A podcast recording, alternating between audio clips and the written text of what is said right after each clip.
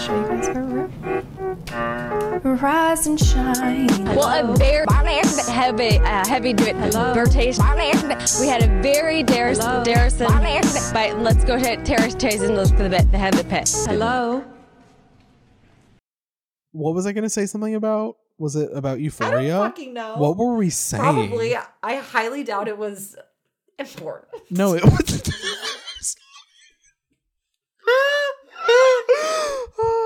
um, Wow, Nick, that was so fun. that was actually that was we a just fun detour. Um, that was a really fun little unplanned, improvised, um, off the cusp, Patreon exclusive episode we just recorded. If you're Exactly. interested, I the I guys know what like the fuck to do. What? I like I like the word cusp a lot. Mm, I think it's I a like good word. Cuck. Okay. I just feel like cusp sounds and kind of looks exactly like what it's describing. Mm. I think cuck does as well, and I feel like we're on the cusp of cuckolding each other. Do you know what I mean? Cucked always I always picture like a flattened dick. Cuckold, the word sound. It sounds like a warm hug. I like sounds like someone's like they're cuckolding you. You know what I mean? Like No. really, really like a comforting squeeze. I'm sorry, No? not, not for me. No, Maybe I should investigate that Maybe- one. Maybe write that down. Hey guys, welcome back to Two Girls One Brain Cell, Hello. your favorite cuckolding podcast. Oh my god. oh my god. Uh, I'm your co-host, Nick. Oh my god. And I'm your main host, Claire. Yeah. I'm the sidekick, and she's the main pretty one. You know what I always say. I'm the quirky, quirky and queer sidekick. and I'm the bitchy cunt lead role. Bitch, you better be joking.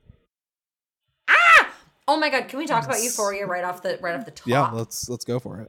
Let's discourse. It's gossip about. I fucking characters. love this show. Oh, I watch starting watching it 10 days ago was a great decision I'm so glad you're doing it. I actually yesterday was at my friend's house and her roommate's boyfriend was there who had seen the second season but hasn't watched the first season. And like he started with them, whatever. That's information that is not pertinent to the story whatsoever. tell me more about these wanted to start people From the beginning, I'm like, so actually, he's a really interesting guy. he was born in montana okay I'm gonna get a restraining order in the fucking mail tomorrow.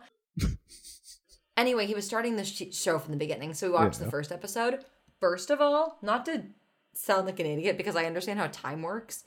These actors look like babies in the first season. yes absolutely. Especially, especially- hunter schafer the haircut the haircut and and the wardrobe and makeup changes that they've done with her. Hmm I was gonna say Zendaya too. The two of them just look so young.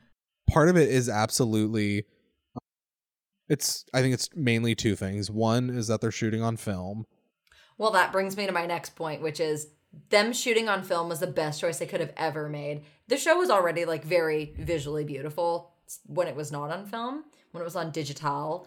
But damn, not to be like such a little art hoe because I can't actually back up what I'm saying at all. But fuck, is it beautiful to look at? i can back it up for you um i can i, I I'm can just a ditzy bimbo. Nick has the film degree. I can talk about I can talk about the difference between film and digital to back up Clarice's claims that it's so beautiful. Well, I've always, I've always thought Mm-hmm. that I look prettier in film photography than I Mhm. do on digital. Probably because it's like blurring the shit out of my fucked up features. Because it's not like HD. That's that is um yeah, uh okay. We're going there. Let's let's go there. No, I just need to like start over. I was getting caught up in my thoughts and my words. All the things It you said, all the things. Um so sorry. Um Cut it out. oh no. You do that laugh and it's just like sounds so crazy. like ah! it's my hot girl laugh. First off, did you see that? no, I see nothing. what the fuck is sorry, sorry, sorry, sorry, girl? sorry. So, sorry. Sorry, I just get too excited when we talk about Euphoria. Did you see that they contacted Kodak to have Kodak make more of this discontinued film? yes. So one, holy crap, that's so that's fucking dope. It's big dick energy. I mean, it really is. Instead of just being like, "Oh, that's unfortunate," or "Oh, we can change the color or whatever aspect of it they liked digitally." You know, the fact that it was like, we want this specific film and we will stop at nothing. and they're like, "Oh, we don't make it anymore." Okay, well, can you can you make some more? And then Kodak. I mean, obviously they paid Kodak a lot of money to, to for that, obviously, but I feel like Kodak The also Kodak CEO was in the Euphoria basement, Kodak it's, it's gagged and tied. it's Sia. Um, I feel like I feel like Kodak wouldn't have done that for any just any show, you know. So I feel like they believe in the vision. Absolutely. I don't know if I said this last week or last time we talked about No. Euphoria. I probably sound like a fucking broken record. I sound like such a Buffalo Exchange employee. But like just the way that Euphoria has like influenced fashion and style so much. And just the evolution of each character's style between season one and two. It's stunning. It was crazy watching season I- one, um, and being like, being like, oh, that's where that 2019-2020 trend came from. Hmm. I'm really. I don't. Did I say this last week? I'm super excited because I am going to Coachella to see what because Coachella has not happened since Euphoria season one aired, and I think that Euphoria fashion is going to have a huge influence on like festival clothing. Absolutely, yeah. Espe- I mean, especially in the makeup, like the Euphoria makeup was definitely influenced a lot by festival makeup and blah blah blah. So I'm really excited to see this year what like Euphoria inspired clothing and makeup is going to be happening at Coachella in like the most like fashion nerd way. I'm I cannot fucking wait. Mhm. This episode specifically. I had more to say about I- why Oh, they look older. sorry. No, you're good. Nick said my voice matters, oh my god. and I said no, it doesn't. So why do they look older and why does your voice matter? Tell me. Prove your earn your spot here. Earn your fucking keep. I don't know the specifics of Ektachrome, which is the Kodak stock that they're using, but and just in regards to film in general, depending on the size of the film, um, you're gonna just get a different like grain level. You're gonna get a different grain level, a different resolution, and just a overall different feel. Like 16 millimeter is gonna look very different from 35, and 35 will look very different from 65.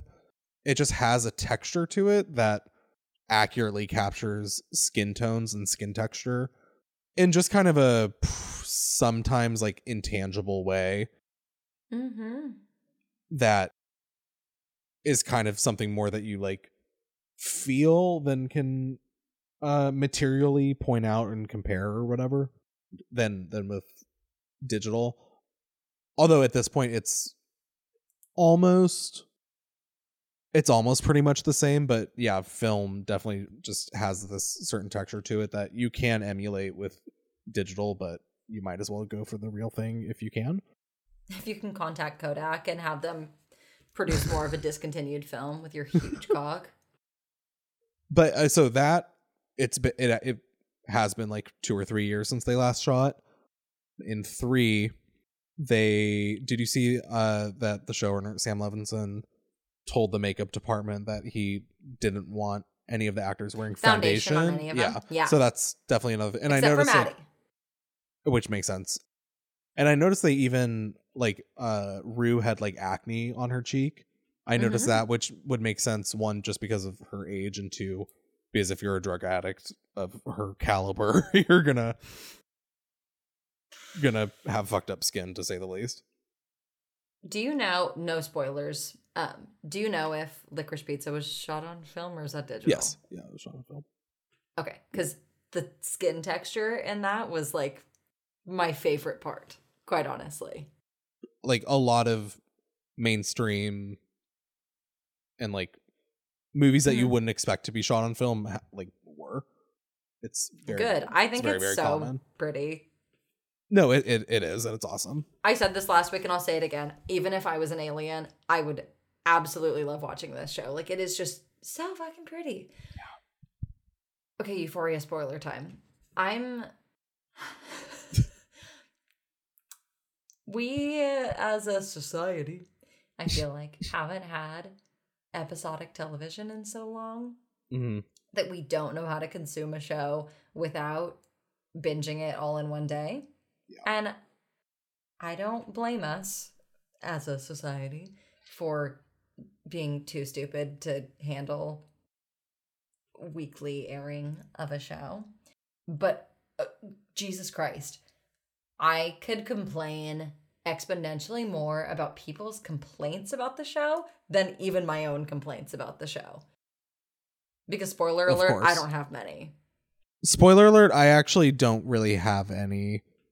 Mainly because I to go back to your first point, there's no value whatsoever in critiquing something that's incomplete and this show is serialized to the point where it's an 8-hour film broken up into episodic Mhm. chunks where it's like edited to fit within those hours, but it is like an entire thing, like each season is. So I had the privilege of binging season one in like two days. So for me, like that's one thing, and I don't really remember like this episode from that. And watching it episodically is very interesting because it's it for me, and I've I've literally only this is like my first real week of having this wait.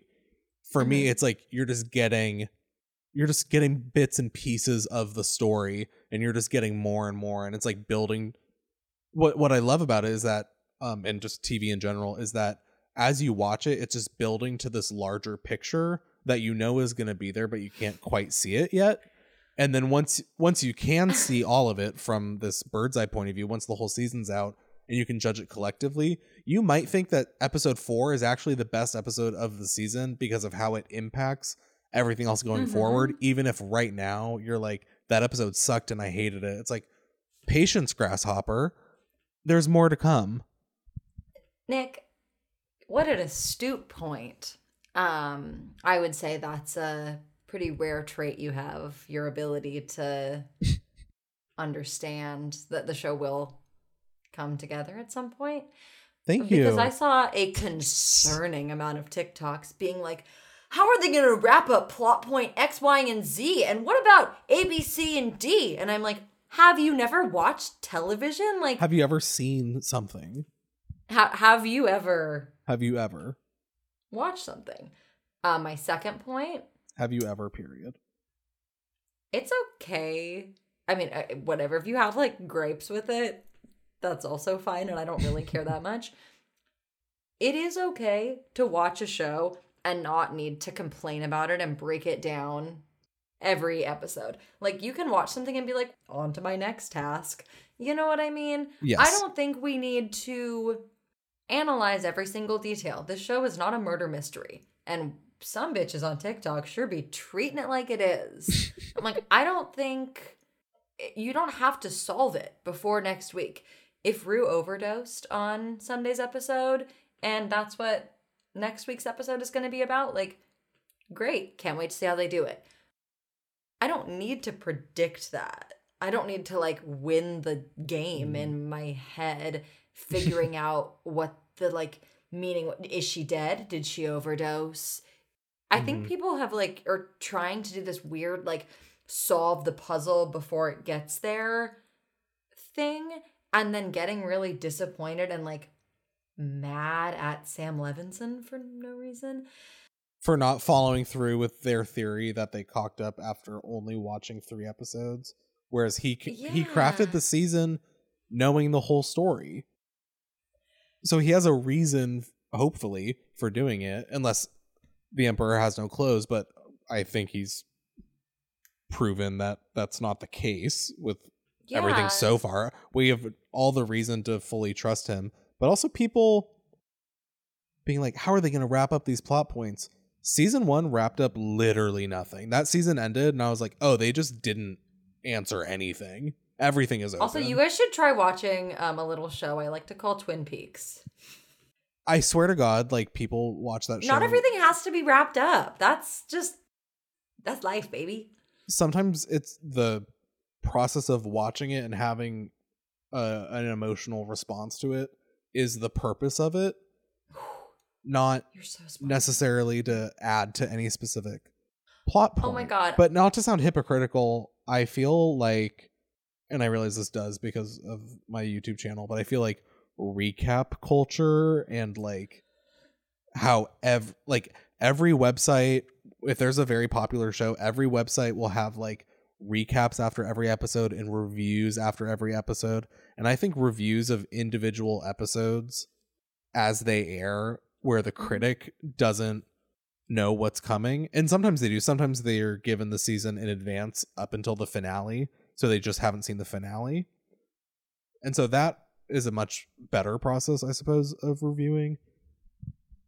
But just the need to like break everything down in real time, I think really detracts from where the actual enjoyment and like I'm just talking about like consuming art in general now, not like TV Yeah. specifically, but like the spiritual fulfillment that comes with art and how it's like art is just inherently not based in the same thing like in other branches of our lives that are most everything in our life uh, we try to or we tell ourselves that it's rooted in logic and we don't really allow anything to be rooted in this more like kind of ethereal vague space that we can't like undefinable area i would say Mm-hmm.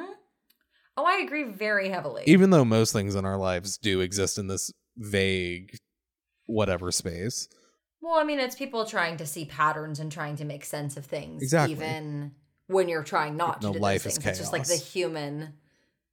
Absolutely, Yeah. and so is this show, and it captures that very well, in my opinion. Mm. we look for patterns just that like that it's hardwired in our brain like that's what we do because we make narratives out of everything in our lives you know And I'm the main Like- character in all of them. Don't get it twisted. everything is random and chaotic and we have like an incredible ability to fit that into a recognizable structure Mm-hmm. and the I feel like the show and once again I'm doing that thing where I gatekeep a show even though I started it like 11 days ago. You can get keep whatever your little heart desires, sweetie pie. Don't let them tell you otherwise. I feel like the show has always just been pretty esoteric and very and like shockingly experimental and I don't even mean and I don't mean that in like the obvious ways of like how over stylized it is or anything like mm-hmm. that. I I just mean more in the themes behind it and like what the show is trying to say has always just been shockingly complex in my in my view um Mhm. and like the ways it gets me to think about things in like see something like in three dimensions and it's just a, it's a it's surprising because you don't realize it until it's already happened. Well, I feel like it does our favorite thing of posing to seemingly yes. Yeah. say, what is it? Seemingly opposing truths. Can you say it eloquently? Because I did not. huh? No. Yeah, you do it. Oh my god. Euphoria does a good job of displaying displaying the realities of two seemingly opposing truths being like held simultaneously or existing co- or Yeah. coexisting simultaneously and yeah no i 100% agree it does do our favorite thing it shows that this person is really fantastic for these reasons but then does something really horrible see or usually horrible people will have a strange moment of compassion and just a lot of like contradictions and We love contradictions here in your favorite contradiction podcast. Exactly. Uh, No, abso- absolutely. Okay, well, something totally else I agree. saw that pissed me off. I saw a TikTok of someone saying that Sam Levinson should be making music videos and not television. And I was like, I need to take a like a, a long walk after hearing that. I was like, That's so stupid. That that the way that that detracts from his writing is like no, I know. so disrespectful. I think that's strange and uh, cringy to hear because Yes. My favorite type of TV and movies are similar to a music video and I'm like have you people never seen anything artistic question mark Ap- yeah, 100%. that's all I think Euphoria does a good job of being like its own genre if you will Yeah, and the when I do a video on Euphoria, the topic will be like how the style of the show is the substance of the show. Um mm-hmm. because I feel like that's probably I mean, I actually haven't read too much about the show, but I feel like a predictable common critique of it would be that the show is style over substance or it uses style to mask that it actually doesn't have much to say or something. okay And I'm going to argue that the show does have a lot to say and it says it through its style, so it's not hiding it. It's you're actually looking at the substance.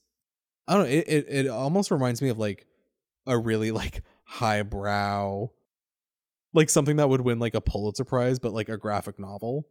I would love to see a graphic novel retelling of Cassie puking in the hot tub.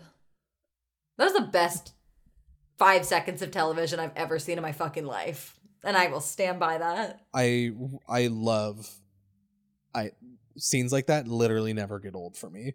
A character Vomit throwing jump scares. a character throwing up from like stress or being caught or whatever, it's like it always gets me. I don't know why. Do you just see that in yourself? You see yourself in the character. And you're like, I love myself in the art and the art in myself. Do you know that play, um, God of Carnage? I've heard of it. it's, it's it's my favorite play.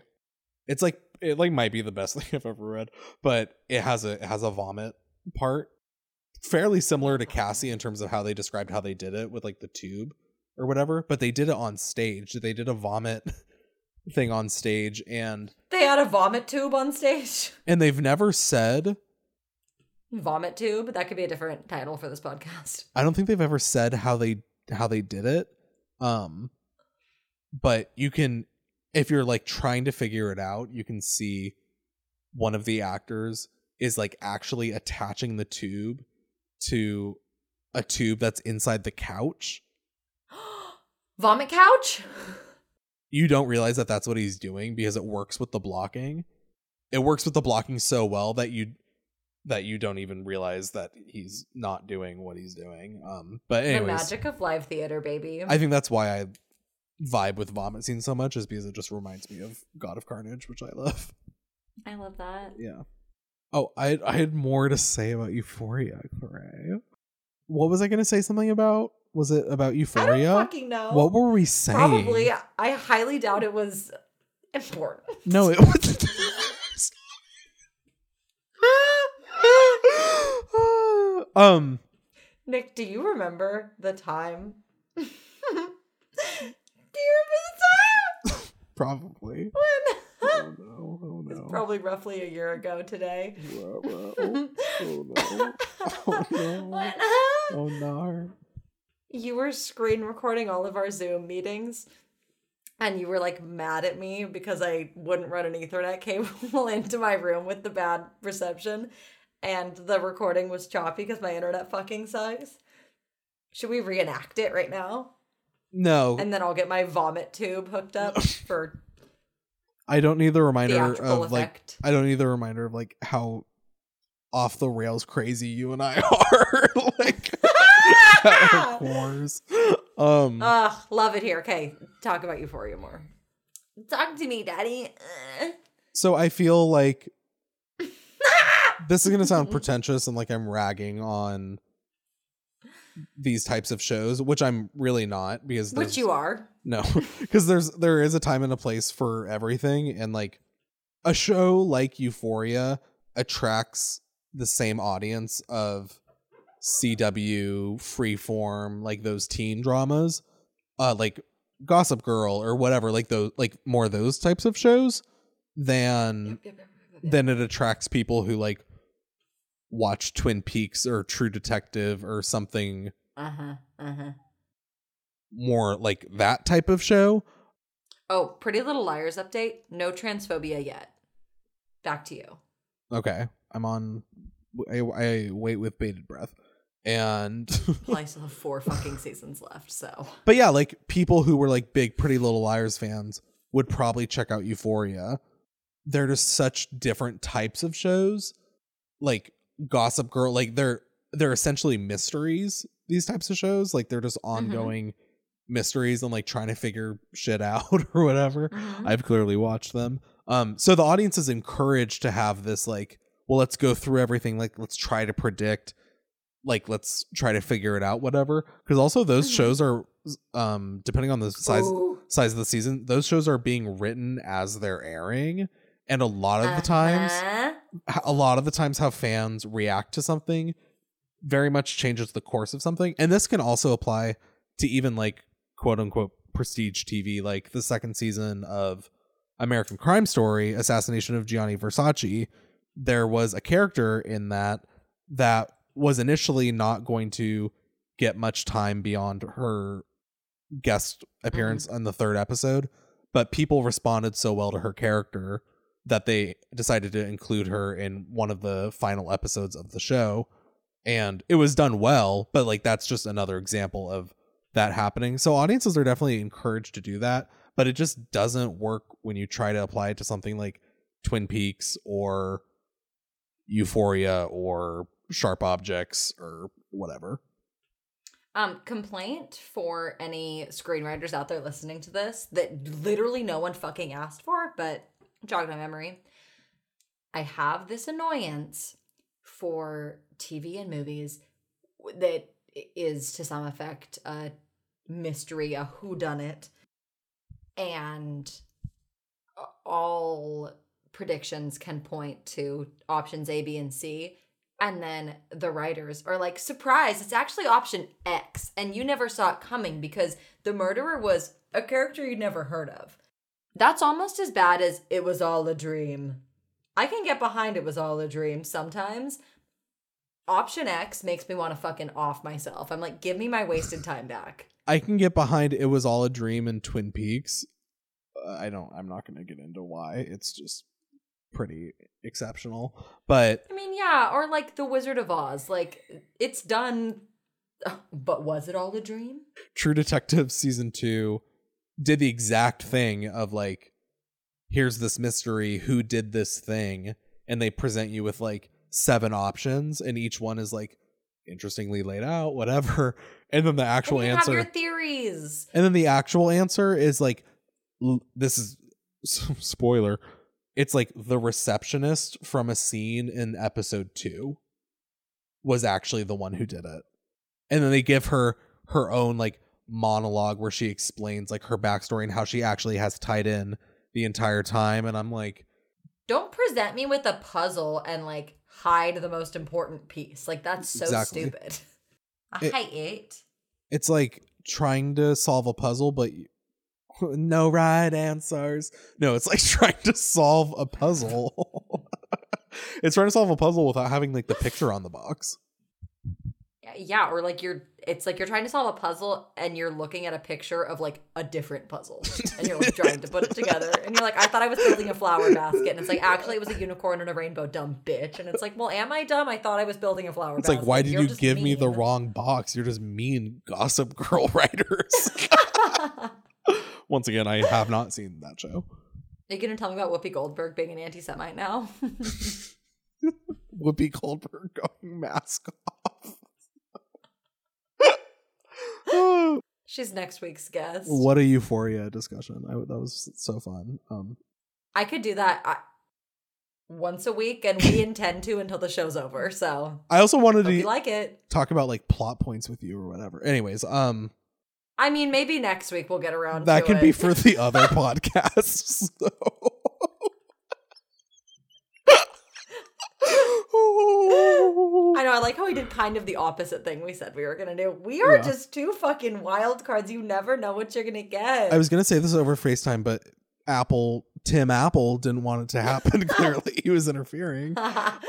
Oh my god, Nick, we are so brave for continuing the podcast and continuing to be friends after our FaceTime call earlier. It was rough. It was to It's say a the miracle I least. didn't crash my car. it's a miracle one of us wasn't crying. so Whoopi Goldberg. what that bitch do? So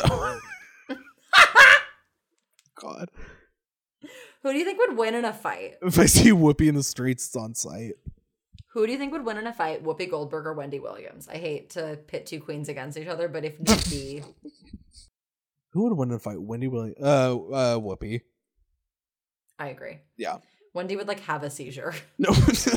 No offense.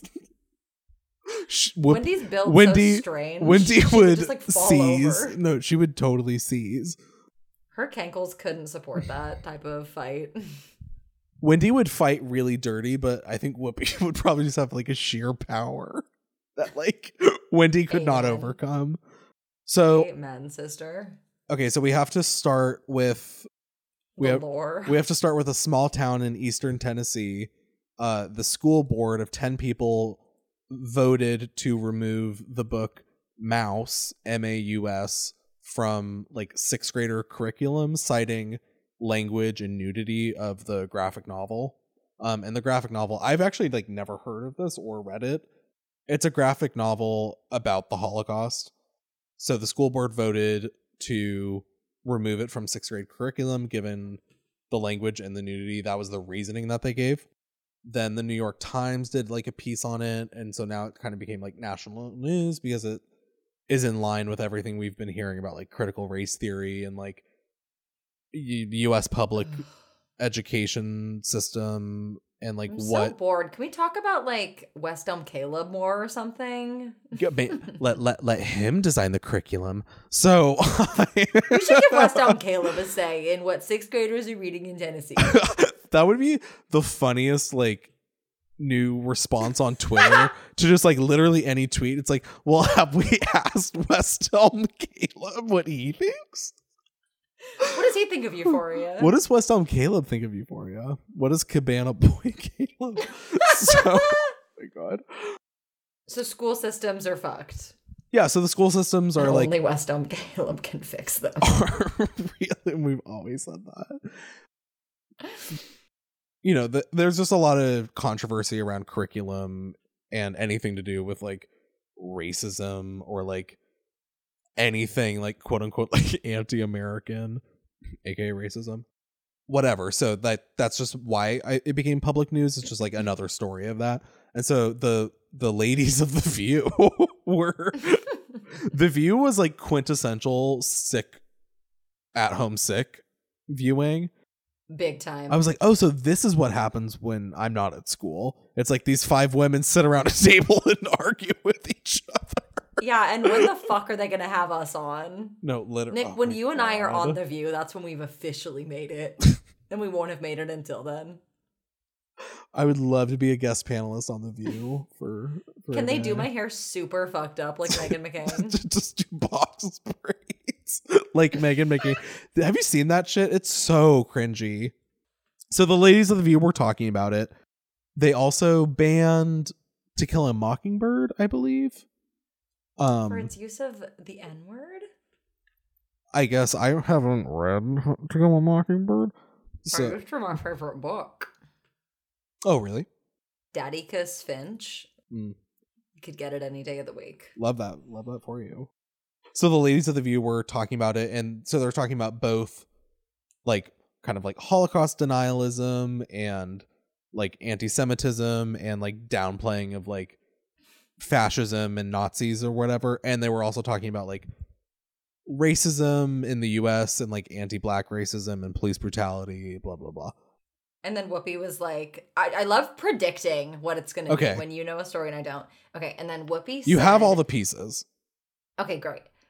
So Whoopi said I'd like to take the floor now and come out as a Holocaust denier. and then Meghan McCain curb stomped her. And then they were like, that was really anti black of you. I wasn't very girl boss of you, Meghan. Is So- that? Yeah, that's And Kelly Clarkson that's was there. crazy. Is she Are on you sh- show? no. She has her own. The Not Ke- everyone needs The Kelly Clarkson. not everyone show, needs a podcast. Not everyone needs a daytime talk show. but Kelly Clarkson does. I'm a big Kelly. but- I'm a big Kelly Clarkson fan. Big fan. Dead ass. My life would suck without you. Hell yeah, that song is like break breakaway.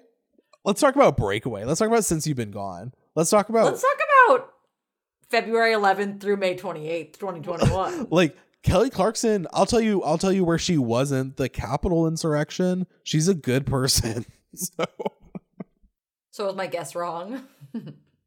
Whoopi is starts pretty much saying that um her point it was just oh it was so I just it was like hard to watch. The someone was making a comment about Holocaust literature and used the word racism. And then Whoopi said, Well, I mean, let's be clear, the, you know, the Holocaust was not about race. It was about man's inhumanity to to other man like how how horribly we're capable of treating each other was like the point she was making but it wasn't about race because it was quote two groups of white people and everyone else on the panel is like well no they consider them the inferior race like that's like their line like that's like what the nazis said and You know what the Nazis always said? yeah, you know their slogan. Like, but like that, that's like the word they use. They used race, and Jews haven't been considered white for actually that long, uh, in this like relative to like human history. Uh, Jews have always been seen as like a a, race on their own, uh, separate from quote unquote white. How the Nazis and fascists like perceived white. I have never known how to respond when I tell someone I'm white and they're like, well, you're Jewish. And I'm like, why are we talking about this? And then an old woman calls me Oriental. And then I'm like, Uh, ha, ha, ha, ha. Asian. Anyway, no, it's like w- back to you, Whoopi. it's weird. It's weird that people feel that they are entitled to say that to someone. I'm white. Well, you're Yeah. Jewish. It's like, uh, why did you feel comfortable saying that to me? I'll get to this point later, but so yeah, she's like, it was two groups of white people, and it was more about it was a, like it was actually about how horrible we're capable of treating each other. It wasn't about race because race, in her eyes, like race wasn't involved as she conceptualizes race, and then every media outlet in the world and like literally it was like every single person on twitter like had a Whoopi take where they were like no the holocaust was about race and anti-semitism is hand in hand with racism and yeah. jews have not been considered white for that long. And for much of human history were considered an inferior race of people. And then whoopi came out and apologized and she's like i shouldn't have said that. I was incorrect. It like it is about race. It's about both. It's about both race and how horrible we can be to each other. Um which i'm like i guess you're right but at it's like i don't disagree with that statement but just how she said it within context made it kind of feel like a weird double down That is a weird way to say it, though. Yeah. Like, what was the Holocaust all about? It was about how horrible we can be to each other. Like, I don't know if that's necessarily.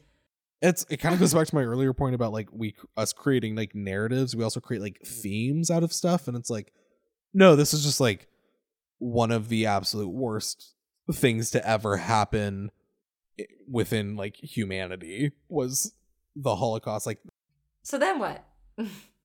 so then she apologized again so she issued like two apologies. Um, it, like no, no, no, no, no, no. So she Once doubled down weirdly. one, you need to just like go into hiding. she like issued she did the double down on Instagram and on Stephen Colbert that same day. And then she did a fuller apology opening the view the next day. This is too many apologies. Girl boss, stand strong in your incorrect statement. I find it interesting. I find the story interesting because I feel like it really is indicative of kind of a larger issue of Americans being un- unable to look at something through a prism that isn't American or like they're not able to conceptualize something outside of this lens and understand that like racism and being prejudiced against a group of people for whatever specific trait looks looks different throughout the world. but that's like a complex, nuanced Well, I saw an author. brain child that I don't think a lot of people can have. I'm not going to try to pronounce her name right now. I'm not going to be able to, but the author of Americanah who was featured in the Beyonce song Flawless.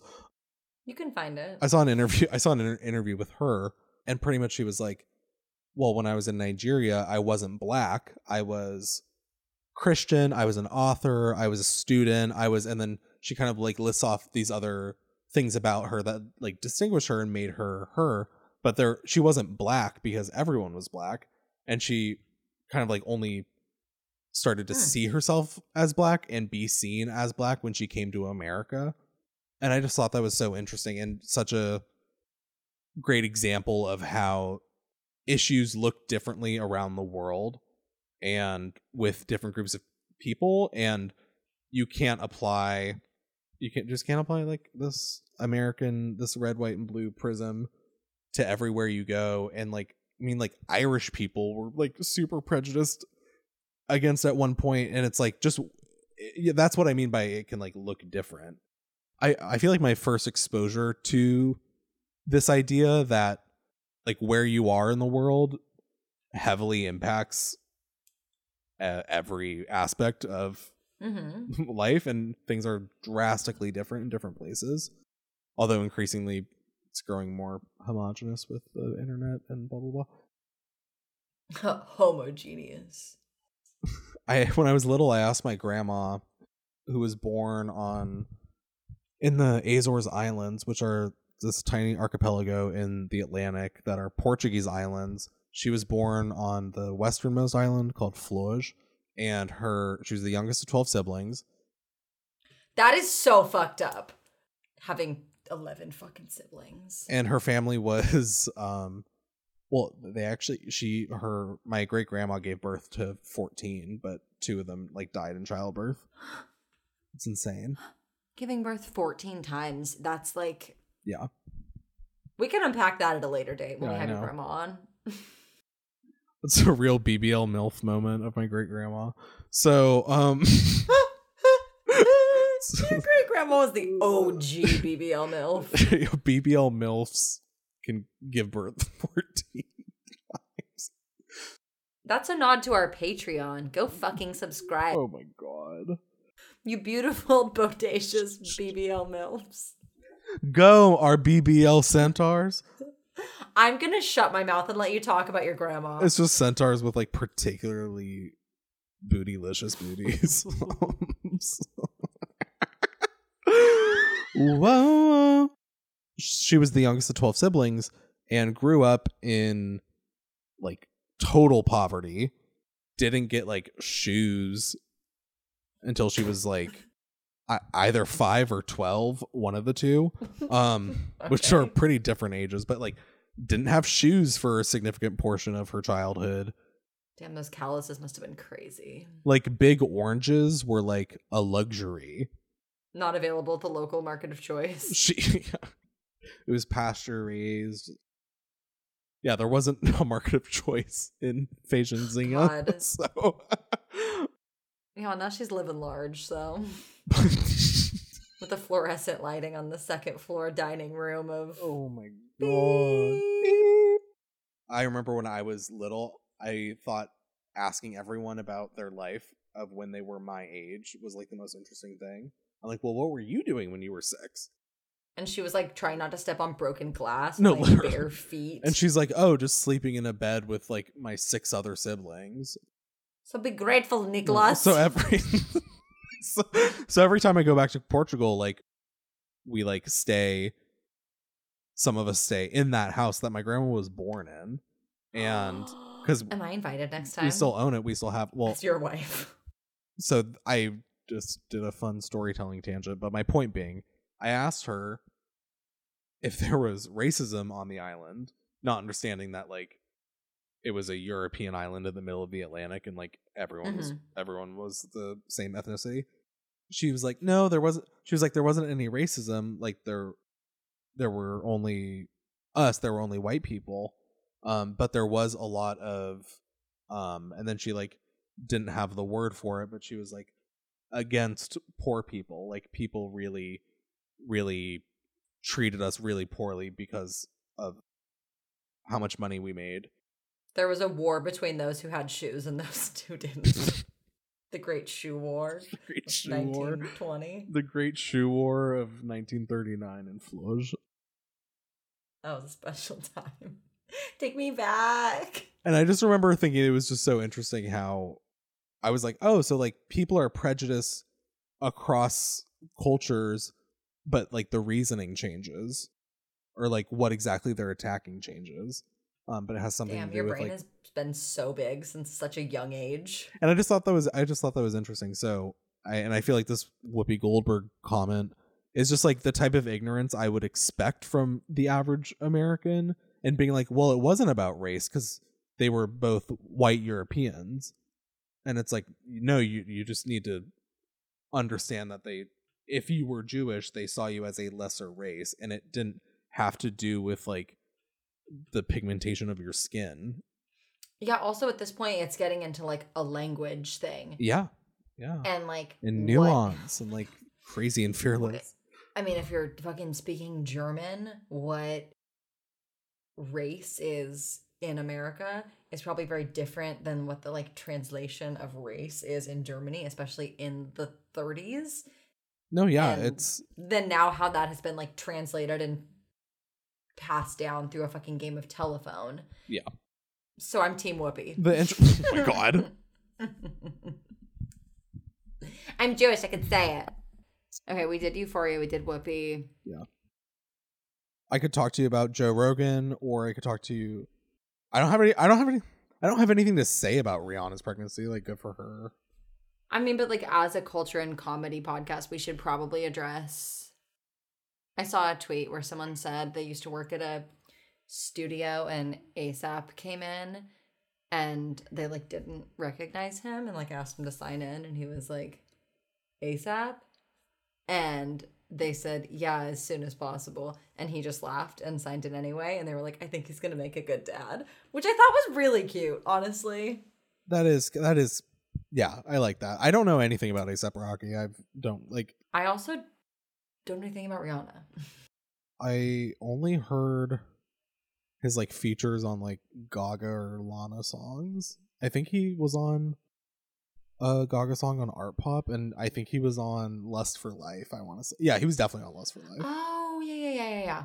And I remember like Loki like actually kind of liking that song and thinking it was like kind of cool, but um, I'm definitely like deep into Alana, mhm, like resurgence of my Lana good. days, Mhm. which I mean does track, but I want to listen to Ultraviolence front to back next. um, yeah, I'll be doing. Oh, we should do that tomorrow. I just don't care about celebrity. hmm End of sentence. I'm like, okay, Rihanna's having a baby. Cool. She looks mad cute. No, she but she always does. She always looks phenomenal. She's just like I'm just more concerned about her puddle pants dragging on the streets of New York. She's like, they're like trash bags just trailing behind her. So glad we addressed the elephant in the room. And you, you guys were all like, "What's their take on Rihanna's ta pregnancy going to be?" I like that people have takes on it. I'm like, "She's pregnant." Like, what do you mean? So are we taking our our podcast off of Spotify? So, oh my god. Um.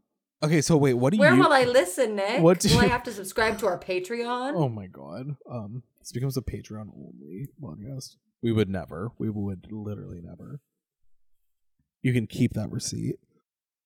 Cut just a year from now. I'm like, okay, so I know I said that, and I know you guys are gonna hold me to that. Don't believe a fucking word we say. It's all lies and hate speech. This is all. Well, this is all scripted. What do I know about the Joe Rogan stuff? yeah, yeah. Like what? I actually heard? don't know. Is he willingly taking his podcast off of Spotify or is Spotify kicking him out? Neither. Oh, then I have no idea what the fuck's happening. is he beefing with uh, with like um No, okay. What's what's the tea? You lay it on me, baby. I love when you tell me little stories.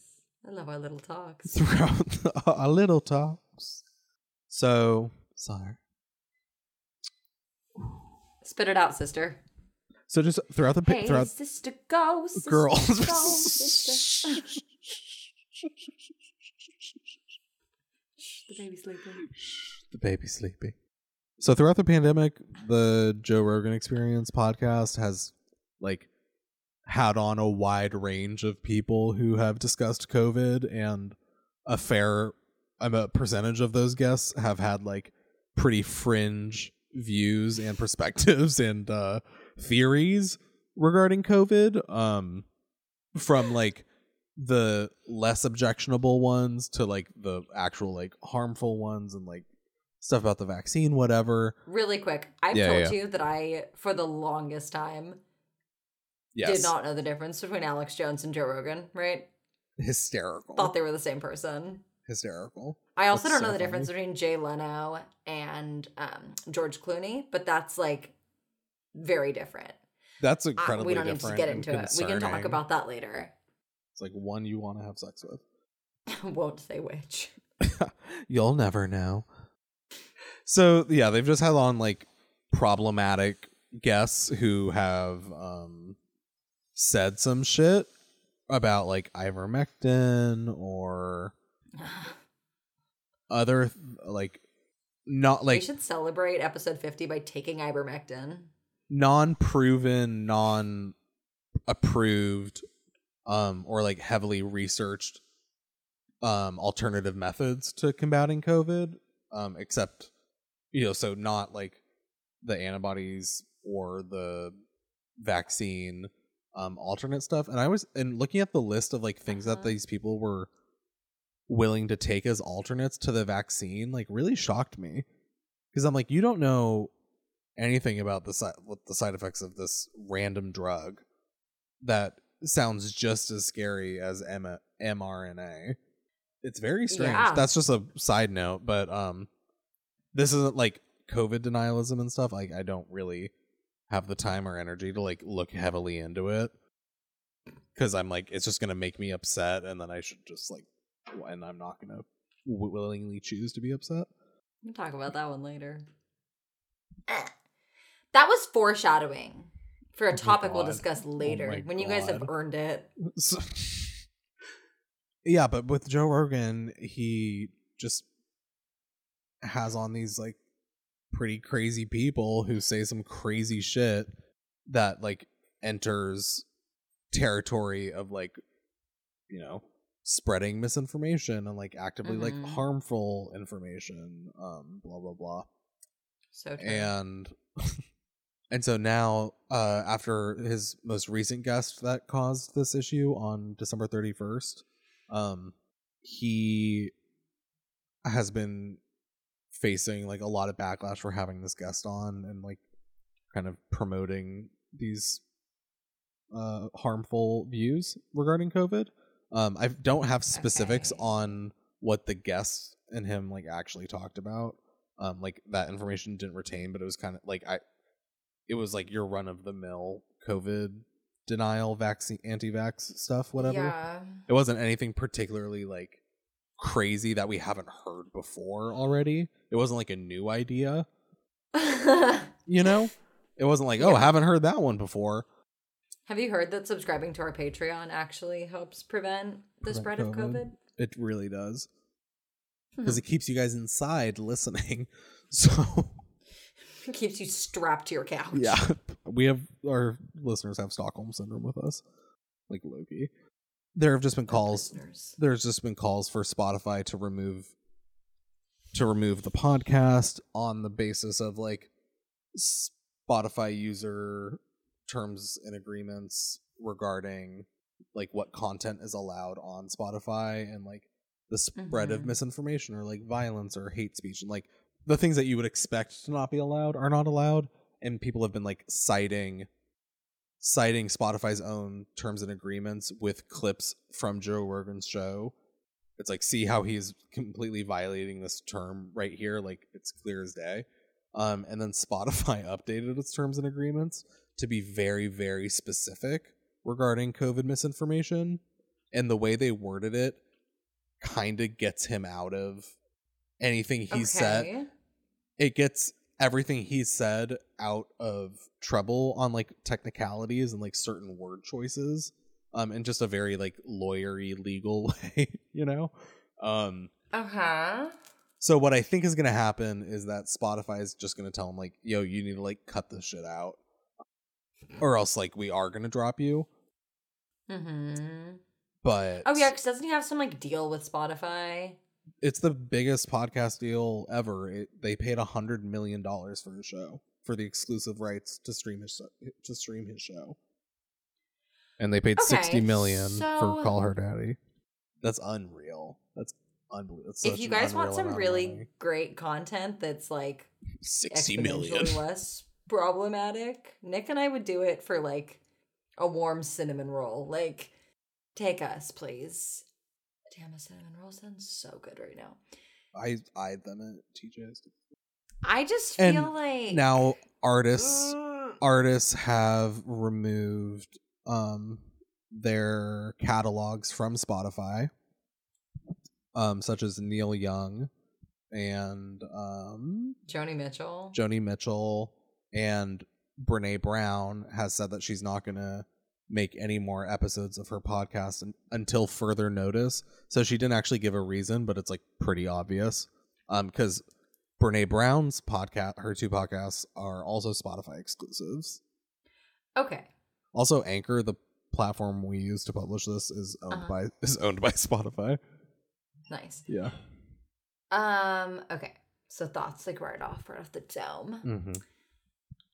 I just think that's like a really sticky moral gray area Mm-hmm. of like, do I think that he should be allowed to like publish incorrect and like factually false information? No, but like, does he get free speech and whatever? Then like, yeah, and also like, fuck you, Spotify. You knew, you know who this guy is. Like, Yeah, this is kind of bound to happen. That's pretty ridiculous to. It's like why part of why his show is successful. like of course spotify doubled down and like changed the terms and conditions to get him out like duh he's their like little baby They're not going to lose out Their on widow like, an baby. investment of that size. Because that would just be stupid. i feel like that's a little whiny and like immature for people to like take their catalog off of spotify because he's taking ivermectin Yeah, you know what that's I mean? interesting. I I don't know because what are your thoughts on the one hand, I I tend to be more I guess with what you're saying regarding like I think he should be allowed to say what he wants, whatever, etc. blah blah blah. I'm usually kind of on that side, but with this specifically, no I, it is like a really weird it's like I don't know. specific situation. But God, I'm so fucking sick Yes. of talking about COVID and talking about vaccines. And I, like, can we please just fucking talk about West Elm Caleb more? Like, that's, I, I just, I can't do this. You know what I mean? A really brave point of me to make. People people are like dividing between like anti-vax and pro-vax and like these these lines or whatever of like reality versus not reality but the thing is is that like everyone like we can literally all agree that like everyone is sick and tired of covid and like we do all want it to be over so at the very least we have like that common ground to work from and some people are just running off to like crazyville with these conspiracy theories because it's because it's easier. No, I'm built We're all cut from the same cloth. Polyester. Um, Clarae's the cashmere. So, uh, like a cash poly blend. No, this is like a really hard thing for me to like come up with a stance on because I'm kind of it's like a private company can also do what it wants, and like it's not. If this was like NPR, I don't know. If this was like something that was like publicly funded, or um, it was the government in any way stopping him or censoring him, like that, I would uh, completely have an issue with and would not agree with. But because it's a private company, I do kind of feel more okay with them using their discretion whichever way they they want and I can they can make their decision and then I'm we're free to judge that decision. Um I guess is kind of my take. But I mean, yeah. I think Spotify should do what's in the best interest for Absolutely. the whole and for what's best for like public health. Um I don't have an answer on what that is, but I think that should be the goal of whatever they choose to do. I guess I I'm curious I agree. about like the causal link between problematic unscientific anti-vax whatever rhetoric from Joe Rogan and how that correlates with Mhm. Real world consequences, I suppose. You know? And I'm like and I'm like I wish we could measure exactly like how much Well, that's okay. What I was going to genuine say. impact Joe Rogan's big brained ideas have on like culture and society at large. Well, yeah, because if all they're doing is making people who are already, I, I don't think it's like, I don't think anyone's sitting there being like, damn, should I? I mean, I could be so wrong, but is anyone sitting there being like, should I get the vaccine or What does West Elm Caleb think? should I not? I don't know. I'm gonna turn to Joe Rogan. Like, let's exactly podcast? like let's Yeah. stop asking Joe Rogan and let's ask West Elm what should Caleb. I ask him? I guess okay. As it, as recent victims of cancel culture, I think as we talked about on Patreon, this kind of people just like being like, "I'm sad about the way that this was said, and I don't like it," with no real call to action. Mm. It's just gonna make him like double down. Like he's just gonna be taking an extra dose of ivermectin. He's gonna get it's a not like he's gonna suddenly be like, "Damn, thank you guys so much. I'm gonna stop being less problematic." Like I mean, like Joe Rogan's been called out Yeah. for being shitty like eight billion fucking. What I've noticed Like, about Joe Rogan, This is just. What have you noticed in your research out in the fields? which isn't that much because he Joe Rogan isn't someone that particularly like interests me. Like conversations about him I find like usually pretty boring and like it's just not for me like any aspect of it. But he seems like a fairly like malleable person where he just kind of agrees casually with whatever his guest is saying. So I feel like if he had like a epidemiologist on who was like Mhm. Speaking on COVID on the you know side of science and reality or whatever, um, and not this like anti-vax, anti-mainstream, big pharma, whatever. I feel like Mhm. he would be just as likely to in- agree with that person who was saying stuff that we agree with, because I feel like he would just, oh yeah, no, yeah, okay, well that makes sense for sure. Like he's just he's kind of your just like average like middle America like straight dude. You know, he's just like, oh yeah, like that makes sense. Like overall, like probably a somewhat pleasant person, like maybe a little irritating, Uh-huh. and doesn't really have his own opinions, but enjoys listening to others. But that's my that's my that's that's Yeah. my take on Joe Rogan. But I re I've ne- I've never even like listened to an episode of his, so I don't. I'm not really in a place to speak on it. Yeah, I haven't, and I'm not It's not interested. hot in- girls don't listen to so. Joe Rogan. I I think I have I have one final question okay. to end off tonight's presentation. Nick, Mm. would you engage in group Mm. sex with Chip and Joanna Gaines? Yes, I remember. Ryan Murphy, he's outside watching through the window, remember? Joe Rogan is there. and that Joe feels Rogan vague. is there. Okay, so I'm having sex Whatever with Chip and. Joanna. Ryan Murphy is keeping watch, Mm-hmm. And Joe Rogan is free to be free to be where he He's just there kind of vaguely. He's kind of more just like housekeeping, like he's like tidying up. Yeah, He's just like in and out of the room. You know what I mean? yeah, Joe Rogan milling about doesn't change too much of the situation. Good night, little brain cells. Ugh. Are we done? Was that it? Is that it? Yeah. I feel like That's we it. That- haven't been that- is that talking. it? I feel like we haven't been talking that long, Clarae. Okay. Do you want to stop? Are you still recording? Yeah. Are you still recording? Hello? Hello? Can you hear me? So you're not recording anymore. Oh, I, I still am. Hello! Thank you so much for listening. We really appreciate it. Uh, me and Clarae produce and edit and sound mix. Uh, you can follow the podcast on Instagram at Brain Cell Girls. You can follow me, Nick, on Instagram at Nick Curl, and you can follow Clarae on Instagram at The Grace Trap Queen.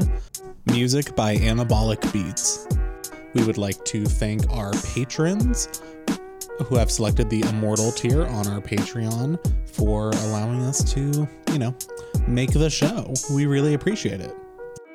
So thank you to Cameron, Hazel Herring, Jade Watson, John Sims, Laura Zimmerman, Megan Donovan, OP Queef, Piss Baby, Sasha Kosek, Teresa Graham, and Vanish542. We really, really appreciate it.